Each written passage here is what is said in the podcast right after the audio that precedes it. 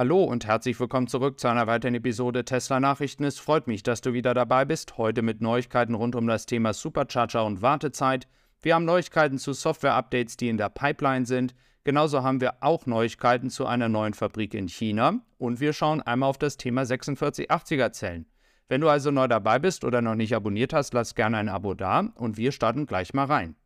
Die Preisdifferenz in den USA ist relativ gering. Das liegt einfach daran, dass das Model Y hier in Austin tatsächlich dann schon mit den neuen Batteriezellen gebaut wird.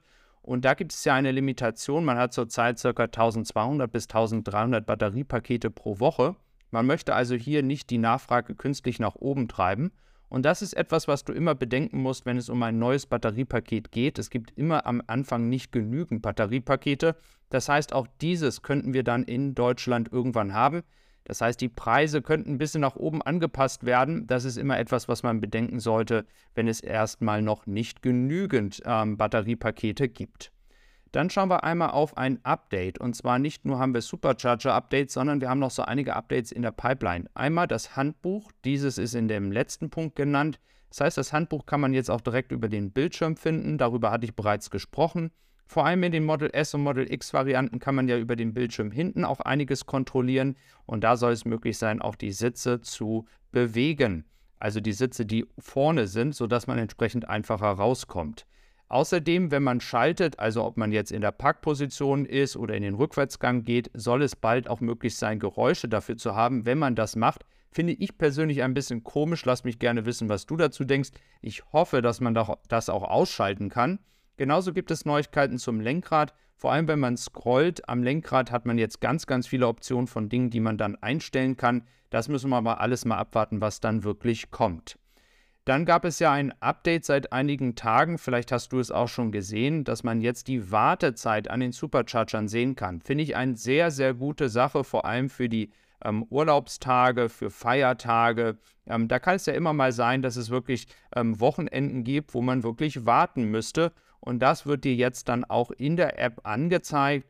Und man kann auch hier nochmal sehen, welche Zeit man ungefähr warten muss. Ich gehe davon aus, dass hier einfach die Software genommen wird und dann wird gesehen, wie viele Autos sind da, welche Ladeziele haben sie und daran wird dann entsprechend die Wartezeit kalkuliert. Ist eine schöne Funktion, finde ich gut.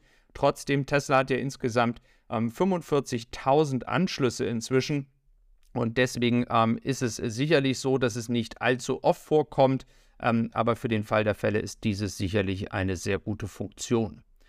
Dann schauen wir einmal auf den Marktanteil der Elektroautos und der verschiedenen Unternehmen in diesem Elektroautobereich.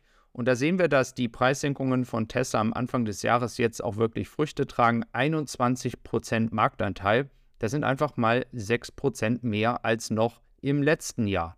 Natürlich ist es erst das erste Quartal und das sind auch die Zahlen aus dem ersten Quartal. 57% Anteil steht hier, weil es die Unternehmen sind, die in der Liste dort genannt sind. Wenn du jetzt sagst, naja, Marian, das ist ja nur Volkswagen, du musst die Volkswagen-Gruppe nehmen, dann kann ich so viel sagen, wenn es die gesamte Volkswagen-Gruppe in Europa ist, liegt die Volkswagen-Gruppe noch mit 2% vor Tesla, also bei knapp 23 und ein paar gequetschten. Also da ist Tesla noch nicht führend, das muss man transparent dazu sagen. Der Trend ist aber klar, dass die Preissenkungen sicherlich dazu geführt haben und auch die Fabrik in Grünheide, dass man jetzt wieder größere Marktanteile in Europa hat. In 2019 waren es noch 31 Prozent, da muss man aber fairerweise sagen, da gab es auch noch nicht so viel Auswahl. In China wiederum zeigt es sich auch, dass dieser Preiskampf, der da dort stattfindet, doch jetzt auch auf den gesamten Markt zu sehen ist. Die 3,3 Prozent sind für den gesamten Automarkt, also Verbrenner mit hinzugezogen. Und das ist schon ein Riesensprung, den man hier geschafft hat von knapp 2 Prozent oder knapp über 2 Prozent, die ja stabil im letzten Jahr gehalten worden sind, jetzt dann ähm, wirklich richtig nach oben. Und wenn du mit mir in Austausch gehen möchtest über solche Themen oder allgemein über deinen Tesla, kannst du das auch auf EKView in meiner Gruppe. Link ist in der Beschreibung. Ich würde mich sehr freuen. Ein weiteres Thema ist natürlich nicht nur der Autosektor, sondern natürlich auch der Energiesektor. Und da gibt es sehr, sehr gute Nachrichten in der letzten Zeit. Und unter anderem wird jetzt eine neue Fabrik in China gebaut. Diese neue Fabrik soll eine maximale Kapazität von 40 Gigawattstunden pro Jahr haben und ganz wichtig dabei ist die Info, dass diese Fabrik auch international, also exportieren soll. Das heißt, Megapacks können dann auch aus China nach Europa kommen. Am liebsten wäre es mir natürlich, wenn Tesla noch eine Megapack-Fabrik hier in Europa aufbauen würde. Würde sicherlich Sinn machen, denn man hat einmal eine Fabrik in den USA und dann hat man ja noch eine Fabrik in China jetzt. Und da geht es dann nächstes Jahr richtig los im zweiten Quartal 2024. 10.000 Megapacks pro Jahr sollen dann produziert werden. Das ist ein Umsatz mit den derzeitigen Preisen von 20 Milliarden Dollar. Also das ist eine Riesennummer. Auf der anderen Seite müssen wir uns mal den Masterplan anschauen. Wenn man die totale Energiewende schaffen möchte, sprich alles auf erneuerbare Energien umstellen möchte, dann brauchen wir 240 Terawattstunden an Batteriespeicher. Und jetzt nur als Erinnerung, wir sprechen hier von 40 Gigawatt. Und dann natürlich noch der Fabrik, die man in Nevada hat und natürlich noch in Lathrop in Kalifornien. Aber daran sieht man, das ist ein, wirklich ein Tropfen auf den heißen Stein. Nichtsdestotrotz, Tesla geht weiter voran. Wir haben ja nicht nur Giga New York, Nevada, Shanghai, Berlin, Texas dann jetzt ja auch bald Mexiko, sondern eben halt auch Lathrop und dann noch Shanghai mit der Mega Factory.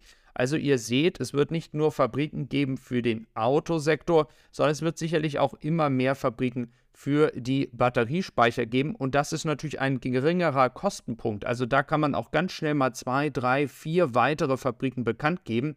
Die Nachfrage, die wird auf jeden Fall da sein. Und anhand den 240 Terawattstunden, die ja dann im Endeffekt gebraucht werden, da wird man sicherlich eine Terawattstunde irgendwie produzieren können in einigen Jahren. Und da wird man noch einige Fabriken brauchen. Und dieser Sektor, der wird am Ende größer werden als der Autosektor. Das wurde ja schon bereits vor einigen Jahren gesagt. Jetzt hat man die Möglichkeiten, auch diesen Weg zu gehen. Dann ein interessanter Trend. Wir zeigen ja immer gerne mit Fingern auf ähm, andere Leute. In diesem Fall muss man einfach mal auf die USA schauen und denen ein Kompliment geben. Denn wenn es darum geht, Projekte umzusetzen, dauert es sicherlich auch so wie in den USA ein bisschen länger oder in, in Europa, um genau zu sein, dauert es ein bisschen länger, als man es eigentlich möchte. Aber die Projekte, die geplant sind, wenn sie dann alle umgesetzt werden, liegen bei 2040 Gigawattstunden. Das ist eine unfassbare Größenordnung. Wir reden hier über Photovoltaik, wir reden über Speicher, wir reden über Windenergie, ob, als ob es dann auf dem Land ist oder sogar offshore. Also da wird massivst investiert und es gibt Riesenprojekte, die in der Pipeline sind.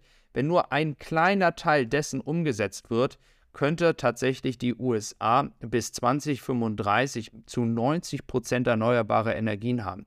Das ist alles Theorie, wir alle wissen, äh, aber etwas, was in der Pipeline ist, setzt sich am Ende noch nicht durch, könnte ja auch noch gecancelt werden. Aber das zeigt, in den USA, auch durch die Förderung, wird massiv investiert und das ist auch ein gutes Zeichen und ich hoffe, dass das in Europa auch weiter so passieren wird und bei uns stärker wird. Also, danke fürs Zuhören, ich freue mich auf morgen, bis dann und tschüss.